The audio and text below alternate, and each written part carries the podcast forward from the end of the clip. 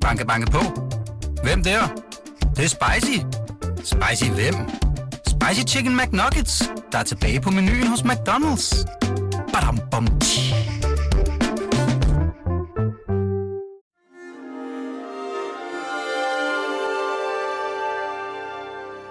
Du lytter til Weekendavisens hjemmeskole.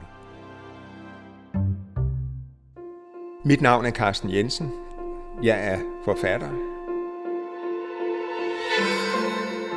Jeg skal i den her podcast tale om den svenske forfatterinde Sara Stridsbergs roman Kærlighedens Antarktis. Jeg kan egentlig ikke forklare, hvorfor jeg ikke gik ombord i hende for længe siden. Jeg synes, hun er en helt fantastisk øh, forfatter med et unikt blik for, jeg havde nær sagt, ekstreme skæbner.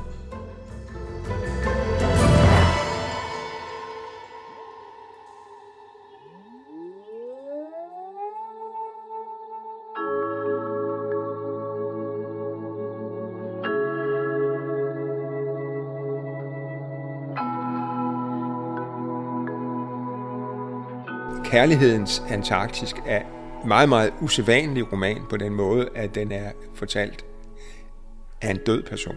Den er fortalt fra den anden side. Øh, en myrdet kvinde, som næsten, og jeg siger kun næsten, har iscenesat sit eget mor. En ung øh, narkoman og prostitueret, Inni hedder hun, som følte, at hun var nået til vejs ende. Et sted, hvor ingen kunne nå hende, og hun kunne ikke nå nogen.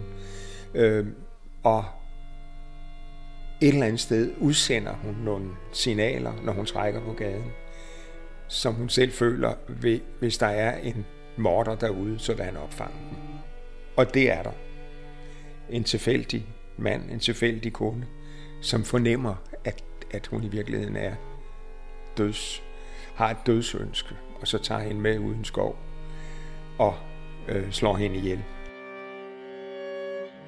Man har jo lyst til sådan meget hurtigt at sige, om det er så en, en roman om en taber og et socialt tilfælde, øh, en, ja, han har sagt, en social rapport. Men sådan er den ikke skrevet. Den er skrevet så smuk og så lyrisk, og hun har et sprog, som er helt hendes eget men også har en følsomhed over for mennesker og natur og tilværelsen. Og romanen er så fortalt af den døde, som fortæller om sit liv, men også bliver ved med at følge med i de efterladte. Sin mor, sin far, sin, hun er også mor til to børn.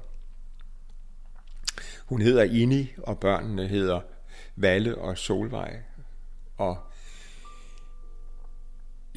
dem romanen udspiller sig over nogle af 20 år. Den starter i 70'erne og slutter så formodentlig i slutningen af 90'erne. Men hun lever låst inde i sit eget traumatiserede univers. Men, men har så også i sin et håb og en kærlighed i sig, som hun så ligesom man mærker i den måde, hun følger med i sine børns liv og sine forhåbninger på deres vegne.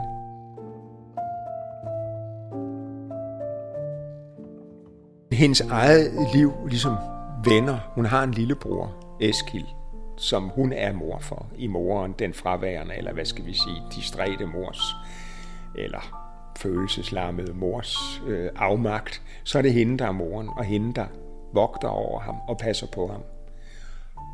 Og så drukner han da han kun er fem år gammel. De leger ved et vandløb, hvor de svømmer, og han tager sig en lille tur derud, og et øjeblik er hun opmærksom, og pludselig er han væk, og da han bliver fundet, er han druknet.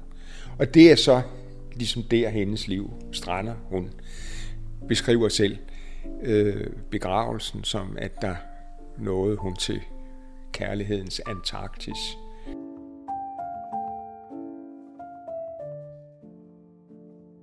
et isfjæl, hvor kærligheden var frosset inde.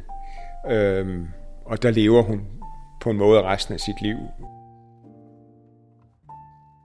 Øh, hun vokser op med to forældre. Hun siger selv på et tidspunkt, at min mor var ikke den mor, jeg havde brug for, og jeg var ikke det barn, hun ønskede sig. Øh, og man fornemmer hurtigt i portrætterne af moren, som den døde jo er hos også. Hun kan jo ligesom, som en allesteds nærværende fortæller, kan hun være hos alle personerne. Føle med dem, se dem, helt ind i deres mest intime øjeblik. Og man oplever, at moren ligesom ikke, hvad skal vi sige, havde den store interesse i tilværelsen eller i andre mennesker. Mest ligger i sit badekar og ligesom vegeterer. Øhm, og faren er mest fraværende og forlader dem tidligt.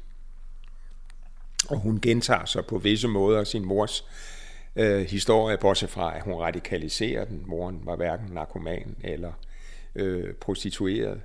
Når Inni ligesom skal fortælle om, hvornår hun var lykkelig, for det har hun været, så var det sammen med sin lillebror Eskil, da han som var hendes, han var næsten hendes barn, fordi moren ikke rigtig tog sig af ham. Øh, og derfor er tabet af ham jo så traumatisk.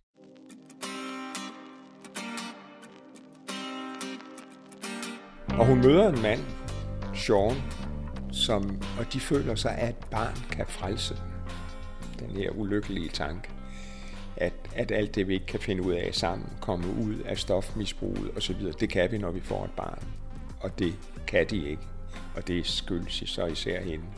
Og han opgiver hende, og hun ender med at give sine børn fra sig. Den ene har hun, Valle, den ældste sønnen, har hun øh, i nogle år, og det er helt håbløst. Og den anden, en datter, Solvej, bliver bortadopteret ved fødslen. Så har hun også, da hun, mens hun er gravid, er hun også lykkelig. Det at have et barn inde i sig, får hende til at føle, at hun ligesom hører til i tilværelsen på en helt anden måde end ellers. Der er hun ikke en udstødt. Der er hun, så at sige, inde i selve tilværelsens kerne. Og den lille passage, jeg vil læse, er, er sådan set øh, en ret grum passage. Det er en af de gange, hvor hun vender tilbage til øh, mordet, hvor hun mister livet. Men der får hun så en vision, mens hun er døende, som er, jeg vil sige, meget stor og radikal, og som handler om øh, religion og vold.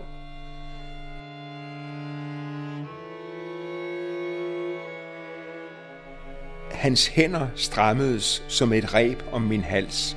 Hans ansigt og hårløse bryst blev presset ned mod mig. Jeg kunne ikke få luft. Det boblede i lungerne, da lungeblærerne bristede. Jeg forsøgte at hoste. Jeg så ting. Måske var det åbenbaringer. Jeg tror, det var Jomfru Maria igen, da englen kom til hende og nu så jeg, hvor bange hun var, hvordan hun forsøgte at trække sig væk, og jeg så den der engel voldtage hende, og jeg så den holde hendes hænder fast og ejakulere i hende. Jeg mærkede dødslugten omkring dem, sød og kold og kvalmende. Og nu styrede sæden ind i hendes sjæl med sit forfærdelige budskab. Hun skulle føde en søn og miste ham. Der skulle skænkes hende et barn, som man ville dræbe for øjnene af hende. Hvorfor?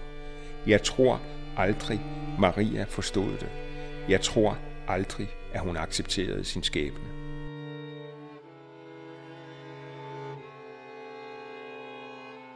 Det er et meget, meget voldsomt billede. Det er, jeg har aldrig set, havde nær sagt noget lignende, en undsigelse af myten om jomfrufødsel.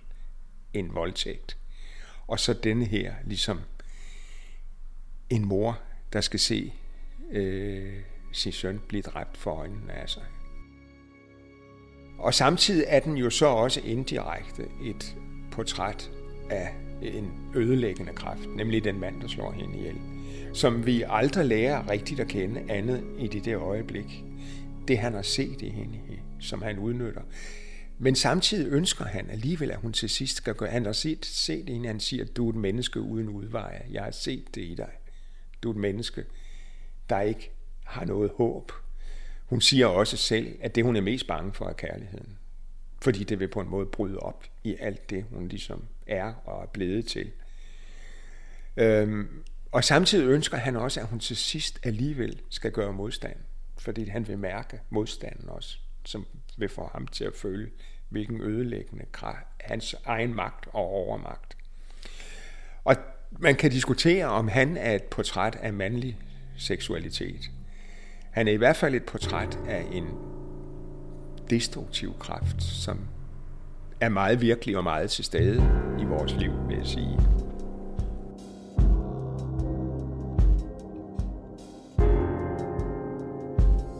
Det, at, spørgsmålet er selvfølgelig, hvad rolle spiller samfundet her? Er det ligesom, nu er den jo svensk, og så tænker man jo straks, at der ligesom vil være en tone af, at det her var samfundets skyld. Det her var en, der blev svigtet. Samfundet kunne have gjort noget. Og det vil jeg egentlig ikke sige. Hvis det er der, er det i hvert fald ikke påtrængende.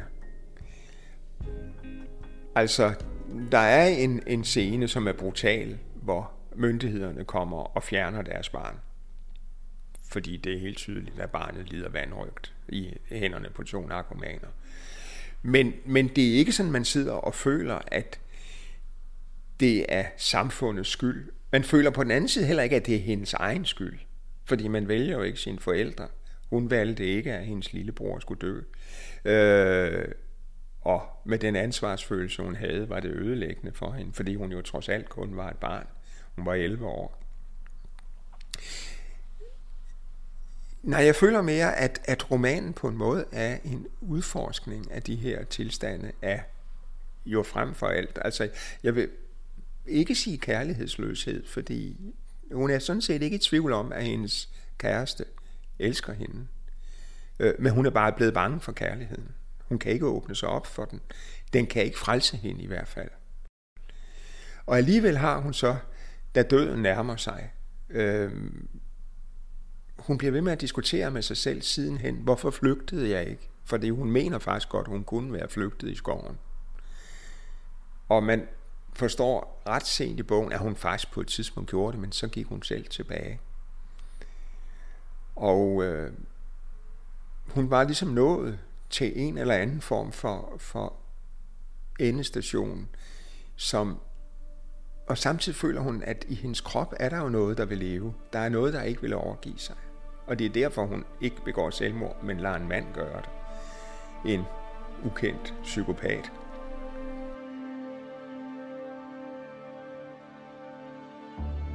Jeg oplever, at det er en, ro- en roman, som befrier sig fra nogle af de, jeg havde nær sagt, sociologiske klichéer, som vi jo har meget nemt ved at lægge ned over sådan nogle menneskeskæbner. Vi støder jo på dem igen og igen. Det siger hun også på et tidspunkt.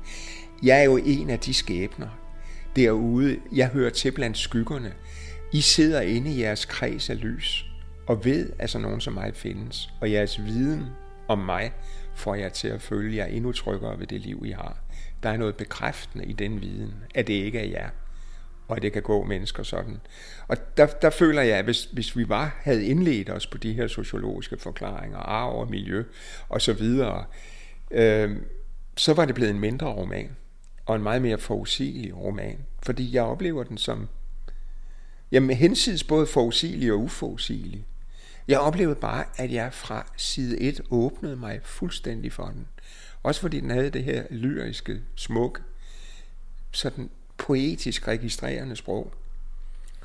Og som jo også er det, der bærer figuren, og som får en til at tro på, at hun er et menneske, og ikke bare en forkommen stakkel, som vi ligesom skal finde en eller anden social løsning på. Jamen hvis bare hun havde været på kontanthjælp, eller hvis bare, hvad hedder det, øh, socialpædagogen, øh, eventuelt en psykolog var rykket ud, så skulle det nok være gået. For det fornemmer man, at det var ikke gået alligevel. Og, og der minder hun mig, i en, i en forudgående podcast har jeg jo talt om Elsa Morantes sidste roman, den italienske forfatter Elsa Morantes sidste roman, Articelli, om, om et kærlighedsløst menneske, der går til. Som, øh, men, men hvor romanen alligevel er borget af, at, at så stort kan tragedien og tabet ikke være, hvis det ikke er, fordi man tror på kærligheden og dens nødvendighed. Og det oplever jeg også, at det er det, der bærer den her roman. Den handler om kærlighedens antarktisk, ja. Og der er der ingen af os, der har lyst til at være nøgne og udsatte. Man kan kun opfinde sådanne metaforer, hvis det er fordi kærligheden betyder noget. Og hun skriver så om døden, at vi er først døde, når ingen længere nævner vores navn. Og her bliver en af de skæbner benævnt indsigtsfuldt, jeg vil sige ømt og indlevet.